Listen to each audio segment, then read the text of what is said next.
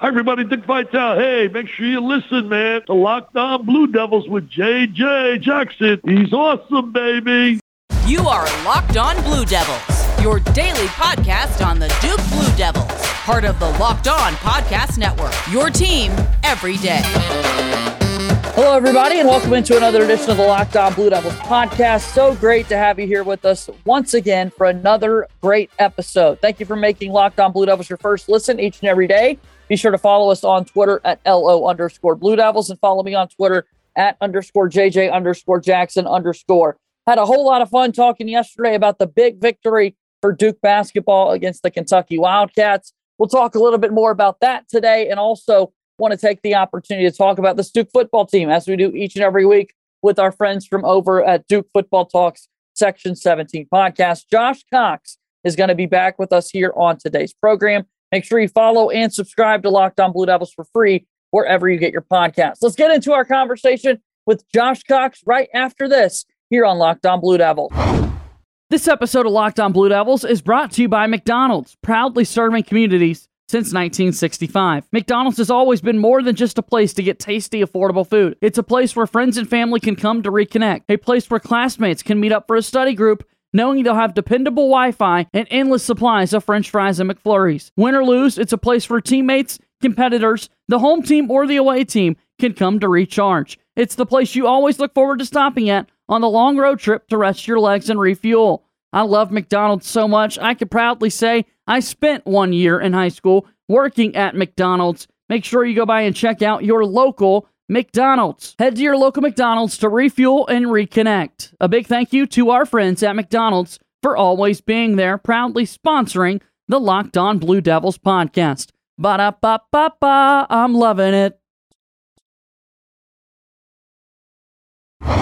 All right, I said it. Josh Cox is here with us on our program from Duke Football Talks Section 17 podcast after the Blue Devils game versus Pittsburgh last week. Virginia Tech on deck and college basketball has now started. Josh, how are you, friend? Hey, doing great, doing great. I recovered from staying up until you know after midnight last night watching a basketball game, so I'm feeling great. What a game it was for Duke basketball, and I definitely want to get into that a little bit later. But let's start football first. Let's start talking about Duke and Pitt. Actually, didn't get a chance to catch up with you guys last week as I had a crossover with our Locked On Pitt host here on uh, the Locked On Podcast Network. But uh, Duke was way more competitive with the Panthers there in the first half than I think a lot of people thought they would have been. What did you make of that first half effort from Duke? Well, number one, uh, shout out to the crowd, and I know I know Saturday was uh, Duke Employee Day, and so employees were invited out to the game and given tickets and whatnot. But there was a really good crowd, probably the best crowd of the season uh, there Saturday, and so the energy level was higher, and you could tell it in the team. It seemed, um, and we came out, and man, I tell you what, we we did play with energy. Um, we did make plays until we got into the into these situations. We two different times had the ball fourth and one on the one yard line. I mean, I believe they were both in the first quarter, if I'm not mistaken. I know they were definitely in the first half. And once was a uh, one of them was a botched handoff, uh, trying to figure out if it was more Gunnar or more Mataeo. But whatever happened, we fumbled it. The second one, I you know what, I don't give any blame.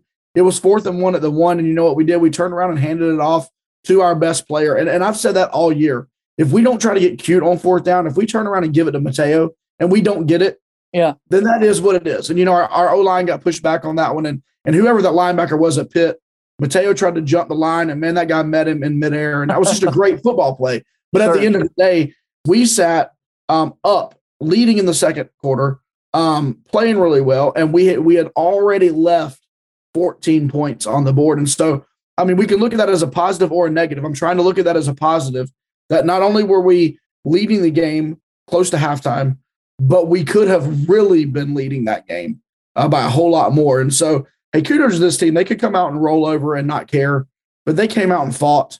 And and Kenny Pickett's a Heisman candidate, and he sat there and had time in the pocket, and he showed if he has time in the pocket, those receivers can get open. And so, at the end of the day, that's what happened. Pittsburgh wins 54 to 29 against the Duke Blue Devils. We saw a couple of things. We saw Duke team competitive in the first half, and like there are moments in the first half, as you're saying, where it feels like all of the momentum is now going to shift in Pittsburgh's favor. Duke doesn't let that phase them whatsoever, right? They get a safety defensively, and then also had a kickoff return for a touchdown, go 86 yards. Special teams plays are amazing when it's your team making the big play happen. Yeah, no doubt. Jalen Stinson, and if you watch that kickoff, he it was it was a short kickoff, and we've kind of belabored the point all year of if it's if it's uh, within the 10 yard line, we definitely ought to fair catch it because getting the ball at the 25 is much better than getting the ball at the 16, which is what happens often. Yeah. He fielded that ball about the 16 yard line. He had his momentum going forward. And man, he did that was a textbook kickoff return. I mean, he cut out to the outside, got the sideline, and then beat just beat yeah. three three guys to the end zone. And so really cool. I, I believe he was also named the uh, returner special teams returner of the week in the ACC for that. So really cool for Jalen Stinson. Stinson out of Opelika, Alabama, right outside of Auburn, someone I've known for and followed uh, for quite some time. Excited to see him make some good plays for the Duke Blue Devils there on special teams. So, talking about the Duke Blue Devils and their performance against Pittsburgh, Kenny Pickett is the Heisman candidate, right? And really looked good uh, in moments against Duke and is just adding to really good numbers this season. How do you think that secondary, though, fared against Pickett and the Pittsburgh receivers if you had to give them an honest assessment? Well, there, there's a couple of videos surfacing around uh, showing some coverage breakdowns from Saturday, uh-huh. and they were legitimate. But I will say this, and I'm not, this is just the truth. Our defensive line just did not get to Kenny Pickett. Um, and when when Kenny Pickett only has three seconds in the pocket to get rid of the football, he's still really, really good. Right. But when he has five seconds to get rid of the football, he becomes unstoppable. And so if you really watch that, he stood in that pocket for more than three seconds on most plays. And, you know, his initial read was not necessarily open. It was always kind of waiting on that second move or that second read, third read uh, that then came open. But here's the thing you cannot expect your secondary to cover for five seconds. You've sure. got to you've got to get pressure on him. You got to let those guys cover for three to four seconds um, and then release. And so uh, I won't put all of the blame on the secondary, even though there was a couple of times where we were definitely burnt toast. I mean, there was a couple of double double moves that just made us look made us look silly. But but Pickett puts the ball right on the money, and he's got good receivers. Uh, so you know, it, it wasn't all on the secondary. Um, the secondary can only be as good as the D line, and so the D line just got to get to the quarterback better. So for this uh, Duke football team, we're talking about Kenny Pickett playing quarterback. Quarterback for Duke has been a discussion over the past several years uh, with the number of different guys taking snaps from Quentin Harris to Chase Brice. Now we're here in 2021 and talked a lot about Gunnar Holmberg. Saturday, we saw three different quarterbacks take snaps for the Blue Devils between Holmberg, Riley Leonard, Luca Diamont. Tell me how you're feeling about the quarterback room.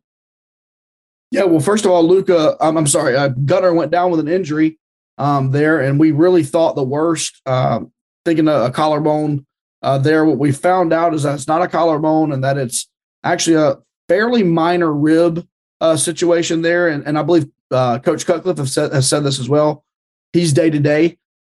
And so we'll see where he's at moving into this Virginia Tech game. Riley Leonard came in, and, and it looks like, you know, as you mentioned, this this quarterback room, Riley Leonard Leonard has definitely taken over the backup role. He's a true freshman, a four star guy, high, highly recruited, highly touted guy. Um, and so he played, and you know, excuse me, a little interesting. We turned him into a runner a little bit, which I was a little. I think he's a prototypical uh, passing quarterback. Sure. We turned him into a runner a little bit, but he was fine there. Um, and I just think he needs a little bit, um, a little bit of experience, and I think he's going to be fine, quarterback of the future. What I'm scratching my head at is I'm scratching my head at the uh, the neglect of Jordan Moore. We remember at the beginning of this season, uh, even the Charlotte game, the very first game, first game of the year, he's in there. Yeah, yeah, he's in there. We run a package for him. Um, he's a run first quarterback. Well, we're using him as a run first quarterback. Everyone says he can throw the ball, um, and so I'm not sure what has happened with the Jordan Moore experiment. Uh, and then also, as you mentioned, Luca. Uh, Luca came into this year, I believe, thinking he was the number two quarterback, and he's really moved down that depth chart uh, as the season has, has gone on. But he comes into the end, and granted, he's he's playing against second and third stringers, but he comes into the end and looks really good. And so, you know, I, I don't know what to think about the quarterback room. I do believe if Gunnar does not um, play in Blacksburg, it's going to be Riley Leonard. Uh, but it'll be interesting to see if they do a dual quarterback situation where Jordan or Luca uh, get some of the snaps. we'll have to wait and see exactly how it plays out against Virginia Tech, the next opponent due up for the Duke Blue Devils. I want to talk about the Hokies and what's at stake with Josh Cox from Duke Football Talks Section 17 podcast. We'll discuss Virginia Tech and a little Duke men's basketball after one more quick timeout right here on Locked On Blue Devil. Today's podcast is brought to you by Bet Online. We're back and better than ever. A new web interface for the start of the basketball season and more props, odds, and lines than ever before. Bet Online remains your number one spot for all the basketball and football action this season. Head to our new updated desktop or mobile website to sign up today and receive your 50% welcome bonus on your first deposit. Just use our promo code LOCKED ON to receive your bonus. From basketball, football, baseball, NHL, boxing, UFC, right to your favorite Vegas casino games, don't wait to take advantage of the amazing offers available for the 2021 season. BetOnline is the fastest and easiest way to bet all of your sports. BetOnline, where the game starts.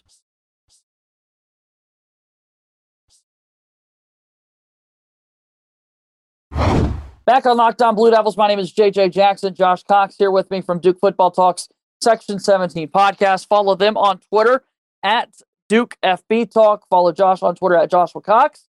All right, so talking about Virginia Tech, you guys have already done your preview podcast that you do every week, also recapping the Pittsburgh game. So go and find that wherever you get your podcasts. What jumps out to you about the Hokies? Well, the first thing that jumps out to us about the Hokies is that Justin Fuente um, I can say this um, is on the way out the door. I mean, there's there's just no way around that. Yeah. Um, he has run his course in Blacksburg. Feels like he's been on the hot seat for a million years. Yeah, and that hot, that seat is absolutely uh, boiling. Scorching. Yeah. it's scorching. It's all but announced, and so at the end of the day, we know that these players are playing for pride. Uh, that you know, teams respond differently when they know their coach is on the way out. They either play inspired football for him, wanting to send him out as good as they can, or they pack it in and they they fall apart. And yeah. I don't know what this Virginia Tech team will do. Uh, they have sketchy offensive play. Um, Braxton Burmeister has been uh, a disappointment for them this entire season. I mean, he's only completing 54% of his passes. Wow. Um, on the year. He's only thrown for 1,495 yards. Um, in fact, he got hurt Saturday, and they're not even sure that he's going to play this coming Saturday. Um, and so I think he, I think, um, I think he will play, but but he's going to be banged up. Um, and so I think that's very interesting. If they do uh, go with someone other than Burmeister, I mean, you're looking at Knox Kadum as their second guy, and he's only thrown 21 pass attempts on the season. Um, at the end of the day, this Virginia Tech team uh, started similar to Duke three and one. Duke had the UNC game that kind of derailed the beginning of our season. Virginia Tech starts three and one, and they had the Notre Dame game that kind of derailed, began the derailing of their season. They lost that game at home, a close game, but from that point forward, they've not been the same. And so this is a struggling team. If Duke is going to win a game in these last three weeks of the season, it's going to be this Saturday in Blacksburg and we'll see if it happens again. Virginia Tech will be the home team, 3:30 Eastern time. You can watch it on the ACC network with the Hokies favored by 11 and a half. Have you ever had the opportunity to go to a game at Lane Stadium, Josh? That's interesting you asked that. I was actually at the Thomas Sirk. Uh, no way. for overtime game. Yes, I had a shout out to my friend up in Blacksburg, got me tickets. We actually sat up in the press box. Um, so we had really good tickets. Yeah. Um, and that game started, I believe that game was a 3:30 or 4 o'clock start. And that game didn't end until like late into the night. It was right. an incredible game. And that that was a that was a difficult game. We did not play well. In fact, Thomas Sirk did not play well that game. Right. But he came up big in that, I believe, fourth overtime. And so that was a really cool. I was the only person up in the the skybox with Duke on. Everyone else had Virginia Tech on. Um, I will say this though, I do want to go back to a game there, and I want to sit in the regular st- uh, seats because Enter Sandman from inside of that press box area just didn't it didn't feel. You know, you couldn't. You were indoors. Right. Um, I would love to be outside, sitting in the stands, kind of experiencing that. Uh, but what an awesome atmosphere! It's I was going to cool say, even still, could you pick up on how exciting the atmosphere was? Oh yeah, even not being still, out there. You could almost see the stadium you know, shaking and moving yeah. at the beginning. So it's it's just a unique entrance, and um, you know, I would put it up there. I'm not sure that there's any entrance in college football that's any better than Virginia Tech's. No doubt. And uh, look, it's going to be at where Duke plays football come Saturday.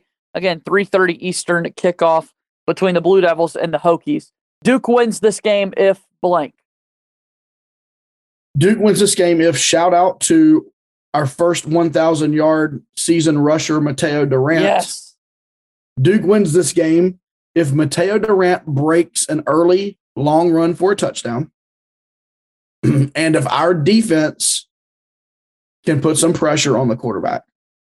I think it's those two things. I think we need to score early. And I say Mataeo Durant. We need an early score. Yeah. It would be awesome if Mataeo could break one, but we need to score first and then we need to put pressure on the quarterback. I think those two things, um, they're like I said, they're already reeling. They're they only scored three points this past Saturday. Um, they're not looking good. Um, not sure if Trey Turner is going to be playing. Their their their outstanding wide receiver.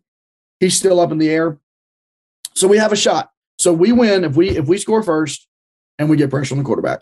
We talked about the quarterback room, and the other conversation that needs to be had regarding Duke football is obviously Mataeo Durant is someone that deserves to be celebrated, the first 1,000 yard running back since 2003 for Duke, and probably a number that even befuddles me, Josh. I mentioned this on Locked On ACC a little bit earlier. Duke football has been around for a really long time, and Mataeo's only the sixth guy ever to reach a thousand yards. And it just feels like at some point you would have seen more people stumble into these a thousand yard uh, seasons rushing the football than we have.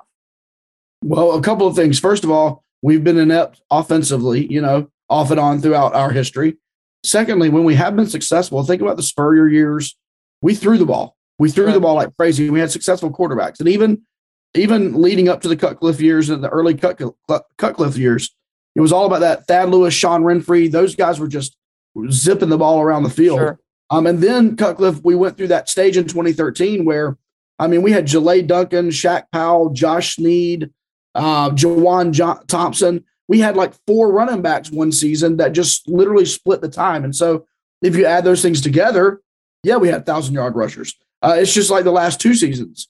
If if Deon Jackson is the main back and there is no Mataeo Durant, he's rushing over a thousand yards. Right. And vice versa. If Deon Jackson's not there and the last two seasons have been Mataeo only, yeah. he'll be he would be on his third. So I think there's some elements in play there. Um, but just really cool. Mataeo doesn't I believe he needs less than 300 yards to move into fourth all time rushing at Duke. And he did not play his freshman year. He, I think he rushed for under 50 yards his freshman season. So he could finish in the top four in, in rushing yardage history at Duke, only playing for three seasons. That's wild. That's a really, really impressive stat for, for Mataeo Durant, who's one of the best to ever put on that Duke uniform and, and run the football out of the backfield there just thinking about that position. And you know, you're right. There's so many things that go hand in hand to have a successful running game. There's certainly programs in college football, as you well know, that would laugh at this stat for Duke football because it's like, hey, we almost have two 1,000 yard rushers every single season. You've only had six in the history of your program. My point was, what does the future of the tailback position look like for Duke? Because Jordan Waters was somebody that we saw had the big long touchdown catch week one versus Charlotte. But outside of that, very little production. And I haven't really seen anybody out of that running back room do anything. Yeah, um, you have, and I'm going to make sure I get names right real quick. I'm going to have it pulled up right here. But yeah, Jordan Waters has been, I think Jordan Waters may have been dinged up a little bit, to be honest okay. with you. I don't know that. That would make more sense. I mean, it would make more sense. He went MIA for like a game or two there, and, and no one knew uh, Jalen Coleman is a guy uh, that's gotten a little bit of playing time um, this so far this season, um, and I'm not really sure. He's a redshirt sophomore, so he's got a couple of, of, of years left. And I'll be honest, um, I don't know right off the top of my head, but if I'm not mistaken, um, I believe we have a, I believe his last name is Davis, but I believe we have a, a true freshman who's redshirting this year that's supposed to be highly touted. And so, okay. you know, I, I'm going to speak a little bit broadly of running backs in general, but I think we're seeing in the NFL, not maybe as much in college, but some in college, that the running back position is not valued, it's devalued a little bit. And isn't that the truth? Yeah. Yeah, they're completely cool with finding three guys that are a seven and a half out of 10 instead of that one guy that's a 10 out of a 10. Sure. And and I think that, you know, that's just the that's just new football. There's a lot of injuries that happen at the running back position. And I think it's a safer bet to have three guys that can handle the load rather than one guy. I mean, we we've seen it just this year, and fingers crossed Mataeo has stayed healthy, somewhat healthy. Yeah. But he has taken the bulk. And man, there's some those games in the fourth quarter, it looks like he can barely pick himself up, you know, to get to the sideline. So Right. you know that's it. The future of, of I believe the future of the running game at Duke is uh, more and more two two guys, maybe three guys in the backfield. You guys have the Section 17 podcast. It's Duke Football Talk. It's Josh Cox here with us every week. They give you a preview of the game. I love Alumni Alley, the fun segment that you guys do. Give me a teaser. Give me one of the notable alums from Virginia Tech or uh, someone that got some love to, this week on the show. Yeah, yeah. so I'll give you one that's not mine. This was not mine, Okay. but one was uh, the the father of two moderately talented shooters in the NBA, and that is Mr. Del Curry. Yeah. So you know. yes. he, and- he was a moderate shooter himself, and he's the father of two halfway decent NBA Right. shooters. one of which has a degree from Duke University. So I appreciate you uh. Bringing up our good friend The, Del un- Curry. the underrated. yes. brother, Oh for my gosh. For no sure. doubt. That guy's shooting over 50% from three the past couple of seasons, playing really good basketball for the 76ers.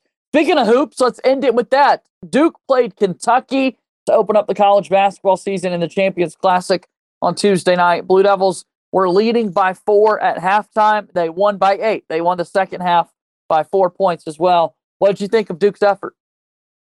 Man, I well, first of all, I don't know that Duke fans have been as hyped about a game as they were last night's game, Yeah. just because it being Coach K's final season uh, to kick it off in Madison Square Garden against John Calipari and the and the Kentucky Wildcats. There's just a lot of history there, and I thought it was the atmosphere was incredible. Seeing everybody that was at the game, a lot of former Kentucky players there, uh, some Duke players as well. Shout out Daniel Jones was there as well. yeah. Um, but uh, but man, I'd say there were a couple of things. Obviously, Trevor Keels is what everyone's talking about, and rightfully so. Yeah. Um, it's funny because in the recruiting, I don't follow basketball recruiting heavily, but I follow it enough.